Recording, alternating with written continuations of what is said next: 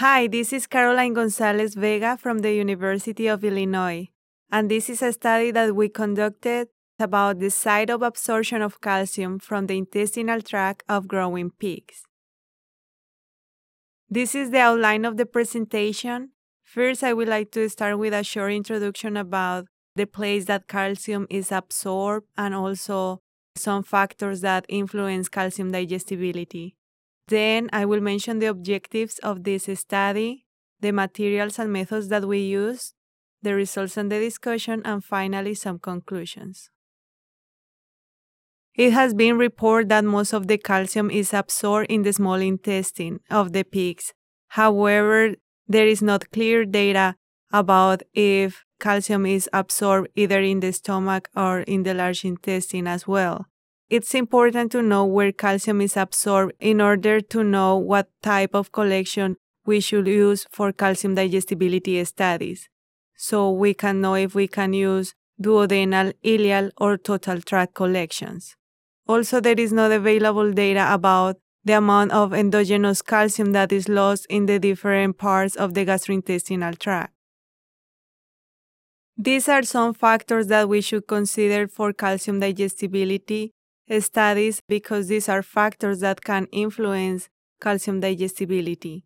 For calcium level, it has been reported that increasing the level of calcium in the diet using calcium carbonate as source of calcium does not affect the apparent digestibility of calcium but reduces the digestibility of phosphorus. However, there is no data about what effect has the level of calcium in calcium and phosphorus digestibility when an organic source is used. Another factor that we should consider is phytate.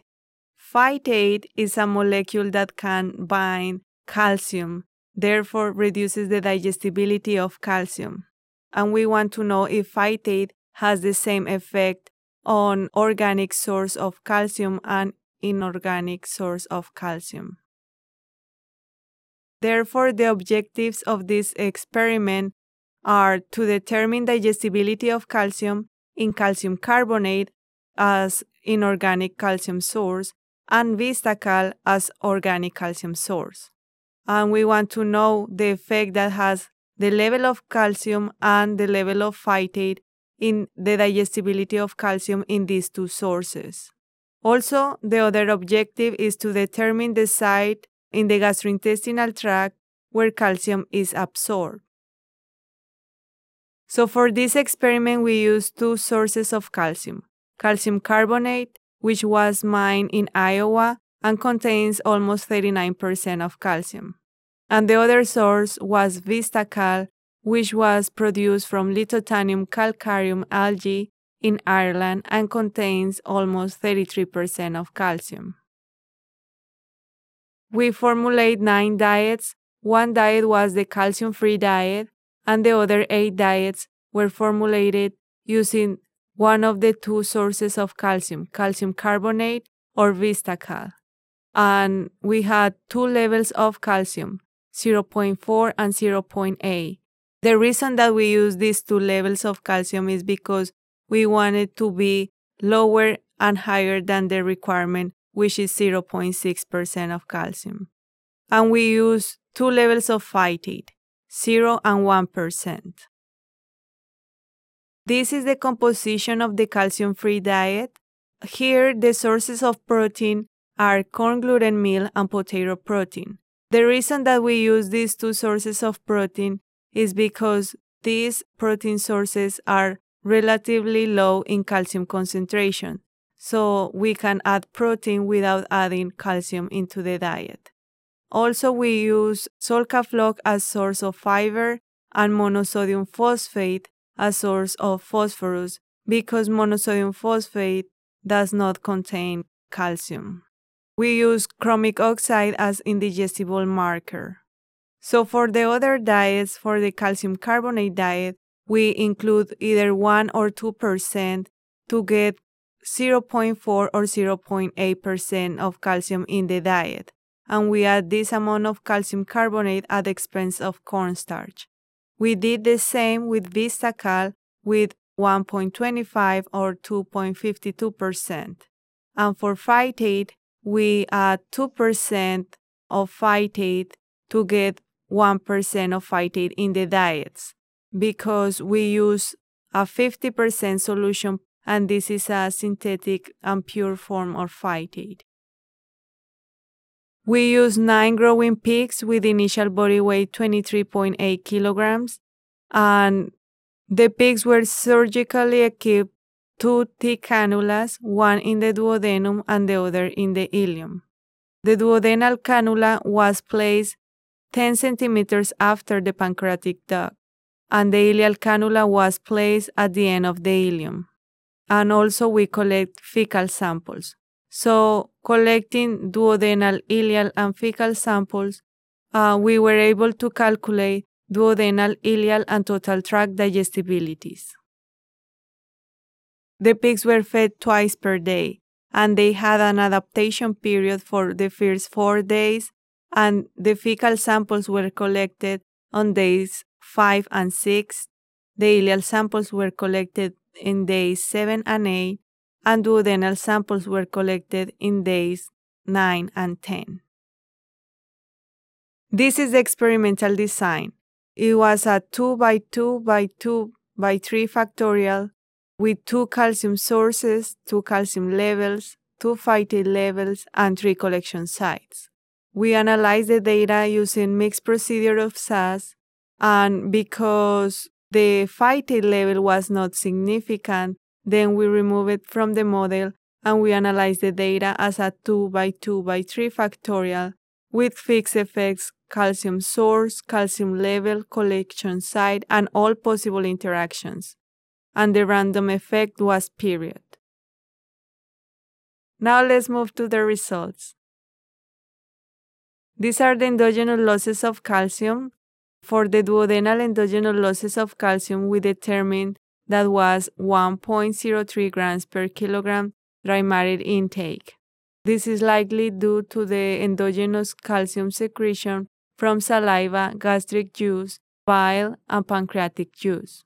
In the ileal endogenous losses of calcium, we determined 0.42 grams per kilogram dry matter intake, and it was less than the duodenal endogenous loss. Therefore, we suggest that some of the calcium that is endogenous secreted is reabsorbed in the small intestine. And for the fecal endogenous losses of calcium, we determined 0.67 grams per kilogram dry matter intake. And this was greater than the ileal endogenous losses of calcium, but less than the duodenal endogenous losses of calcium. This is the standardized digestibility of calcium, and we got a significant interaction between calcium source and calcium level. But first, let me set up the slide. In the y-axis, we have the average of the standardized duodenal, ileal, and total tract digestibility of calcium. And in the x-axis, we have the level of calcium 0.4 at 0.8% and the orange line represent calcium carbonate and the blue line represent Vistacal. So as you can see here, at 0.4% of calcium in the diet, the digestibility of calcium was greater in calcium carbonate than in Vistacal. And it was the same when we increased the level of calcium to 0.8%, where calcium carbonate is still greater than Vistacal. As you can see, when calcium carbonate was used, increasing the level of calcium did not affect the digestibility of calcium. However, when Vistacal was used, increasing the amount of calcium in the diet negatively affect the digestibility of calcium. This was another significant interaction between calcium source and site of absorption. For duodenal digestibility, the digestibility of calcium was greater when calcium carbonate was used compared to Vistacal, and it was the same for ileal and total tract digestibility of calcium. So as you can see for calcium carbonate, there was not a difference among collection sites. This suggests that most of the calcium from calcium carbonate was absorbed before the duodenal cannula. This suggests that calcium could be absorbed in the stomach or upper duodenum or both. For Vistacal, the ileal digestibility of calcium was greater than the duodenal digestibility of calcium, suggesting that there was an absorption in the small intestine.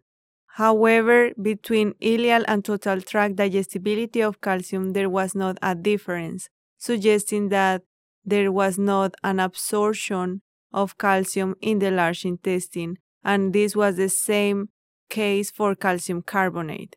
So, because there is not a difference between ileal and total tract digestibility of calcium, this suggests that we can use either ileal or total tract collections for calcium digestibility studies. But for practical reasons, we recommend to use total tract collections. So, in conclusion, duodenal endogenous losses of calcium are greater than ileal and total tract endogenous losses of calcium.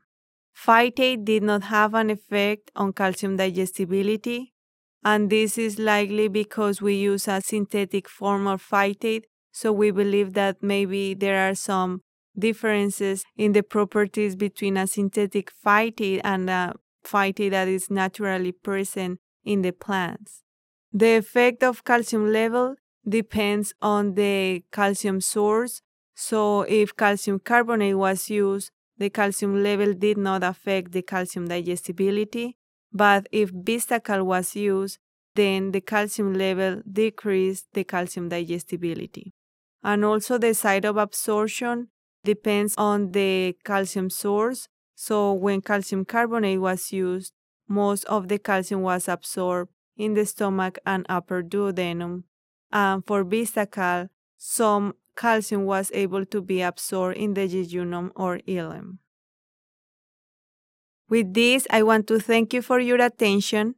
For more information about this and other topics about monogastric nutrition, you can visit our website nutrition.ansci.illinois.edu.